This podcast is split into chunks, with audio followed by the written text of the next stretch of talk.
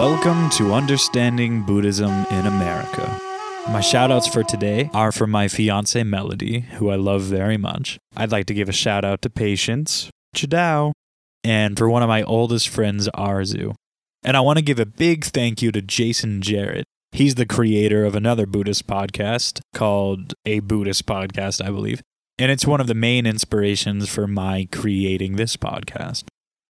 I also wanted to say thank you for everyone who sent me an email. I've received a number of emails recently, and I'm really glad to hear you guys are enjoying the show because I, I love making the show and I love that you guys are enjoying it. And the main reason I think why I love making the show is because I'm such a little kid that whenever I see a microphone, I get really excited. And even though I own my microphone and I'm on it every episode talking, I still get the little kid excitement whenever I see one because I could do something normal like, Welcome to Understanding Buddhism in America. But that gets a little old over time. So sometimes when I'm warming up, I beef it up a notch and I add in some like effects and it ends up sounding like this like, Welcome to Understanding Buddhism in America! Yeah, so basically, I'm a giant kid. Today, I'd like to talk about dealing with real life issues using Buddhist concepts.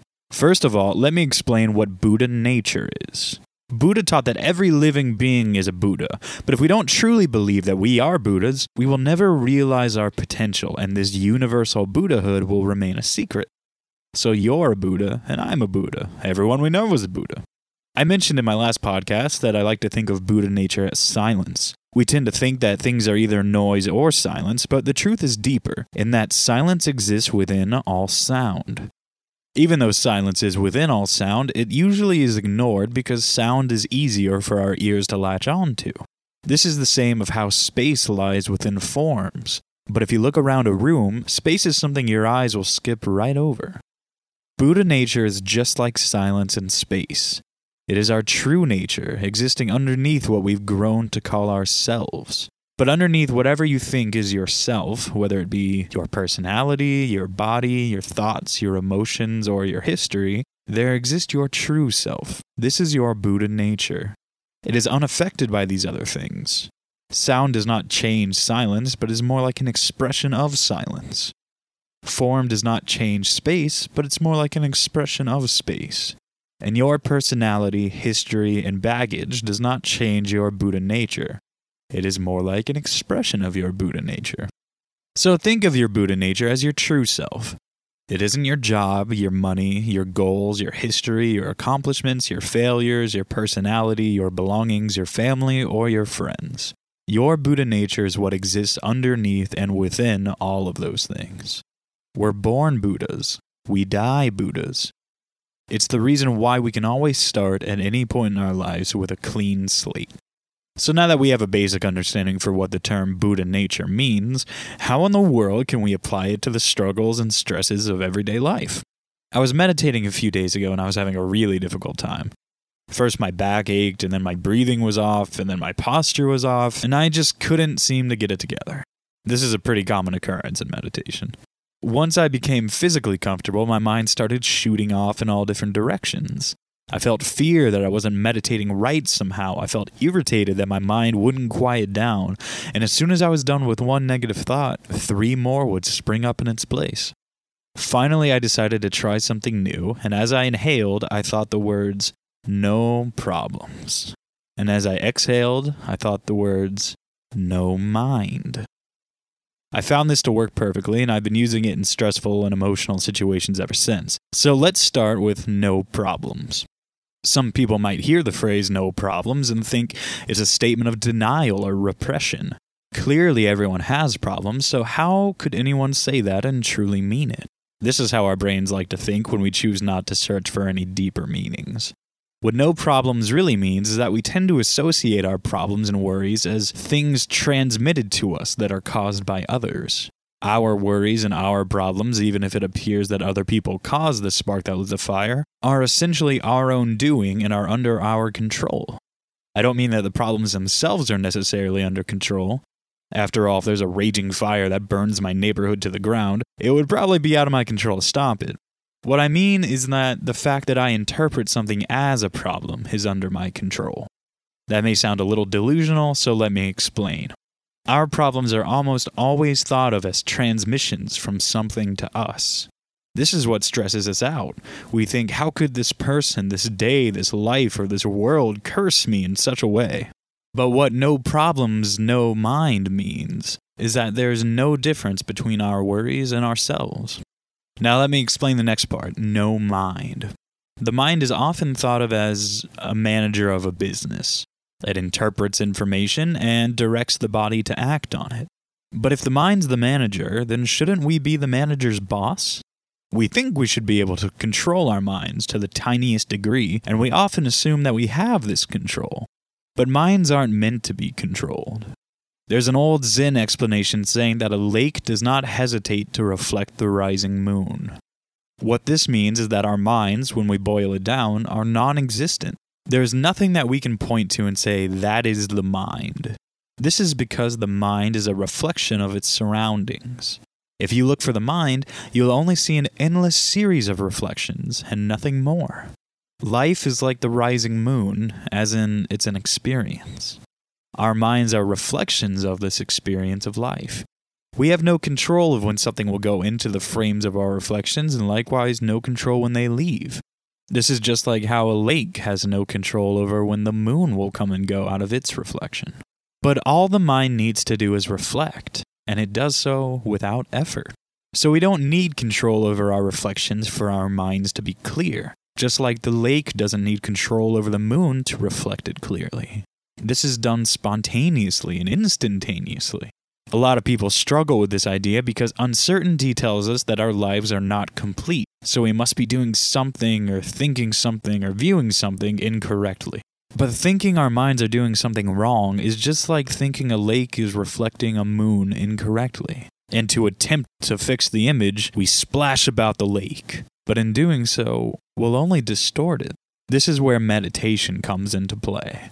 It's often thought of as learning to control the mind, but this couldn't be farther from the truth. Meditation is learning how to observe the mind dispassionately, to let it wander wherever it may without judgment to let it reflect the experience of life without distortion, to the point where we see life so clearly the inner Buddha is unleashed and allowed to awaken and roam free.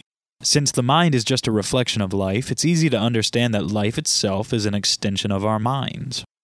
We think of art as extensions of ourselves. We paint a picture, take a photo, perform a dance, or sing a song, and we feel the art we've created is a piece of us. Well, problem solving is an art too. Being able to take an issue and solve it is no different than taking a canvas and painting it. When we think this way, we find problems to be opportunities for growth and expression.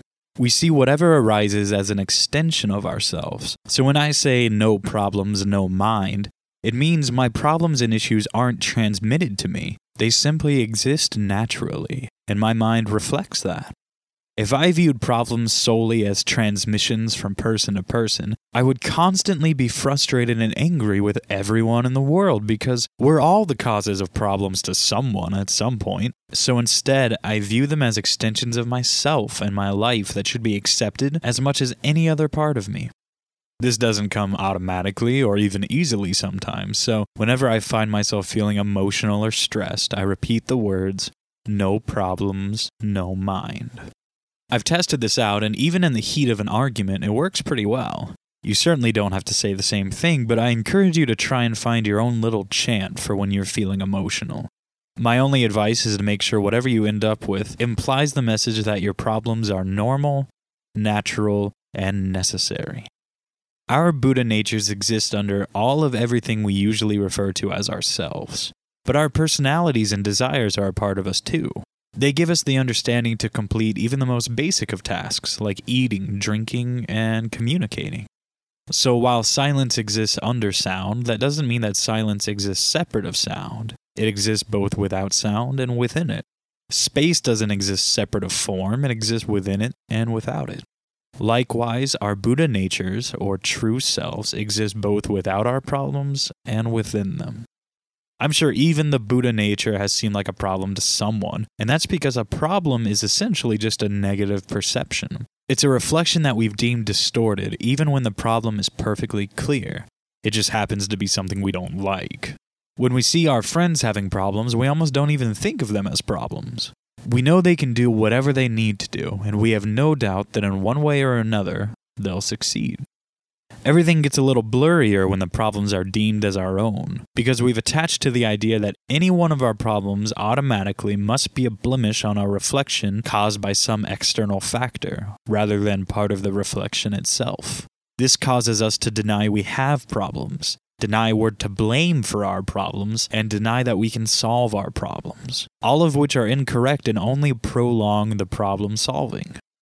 Rarely do we understand that problems are simply things passing in and out of our reflection's frame, and are in need of no more repair than a reflection of the moon on a still lake. I could say that if I didn't have a problem yesterday, received a phone call today, and now I have a problem, the phone call must be the culprit, right? This solution makes my ego happy because I've decided that its translation of the phone call is not the source of the problem. How in the world could my ego be a cause to the problem that I so blatantly received during a phone call from another person? I think there's no way the problem is my ego. The problem may be the phone. If we didn't have one before we got the call, whoever called us couldn't reach us. The problem may be the person on the other end of the line. If they didn't exist, perhaps we wouldn't have been cursed with this problem. But even if we got rid of the phone, killed the caller, and then became deaf, dumb, and blind, we would still have this problem. So don't get rid of the phone. Don't kill the caller. Don't cause your own deafness, dumbness, or blindness, and instead try to understand that problems are just a part of any life. They're a part of every person. Having a problem is just as natural as seeing a reflection in a mirror. They ultimately challenge us and help us grow like water and sunshine to any plant. Without problems, we'd all just be alone, sitting on our couches waiting for death. Life would have no fun or sport to it. We'd never know what we're truly capable of. Stress, problems, and worries are not evil and are not broken pieces of the outside world. They're parts of our daily lives. So the next time I find myself feeling overwhelmed, stressed, or emotional, I'll just say to myself, no problems, no mind. This will cause me to realize that problems are just a part of life and are therefore unavoidable. I can translate, internalize, and express them whatever ways I want. I've found it's far more beneficial for my health and for the health of my relationships to treat my problems with the same acceptance and clear awareness that I'd give to anything else, rather than to treat them as curses cast upon me by others. If problems are all viewed as purposeful acts of viciousness by other people, Eventually, every other person we know will be our enemy. But if I can manage a problem without taking its very existence and arising personally, then there really are no problems, no mind. Thank you for listening to Understanding Buddhism in America. My name is Mike, and if you'd like to contact me with questions or comments or criticisms about the show, you can email me at understandingbuddhisminamerica at gmail.com. If you'd like to leave a message, a shout out, or an experience, that would all be great, and I'd love to incorporate them into my show. Uh, you can also leave an audio clip, and I can play that in my show as well. Thanks again for listening, and I'll see you next time.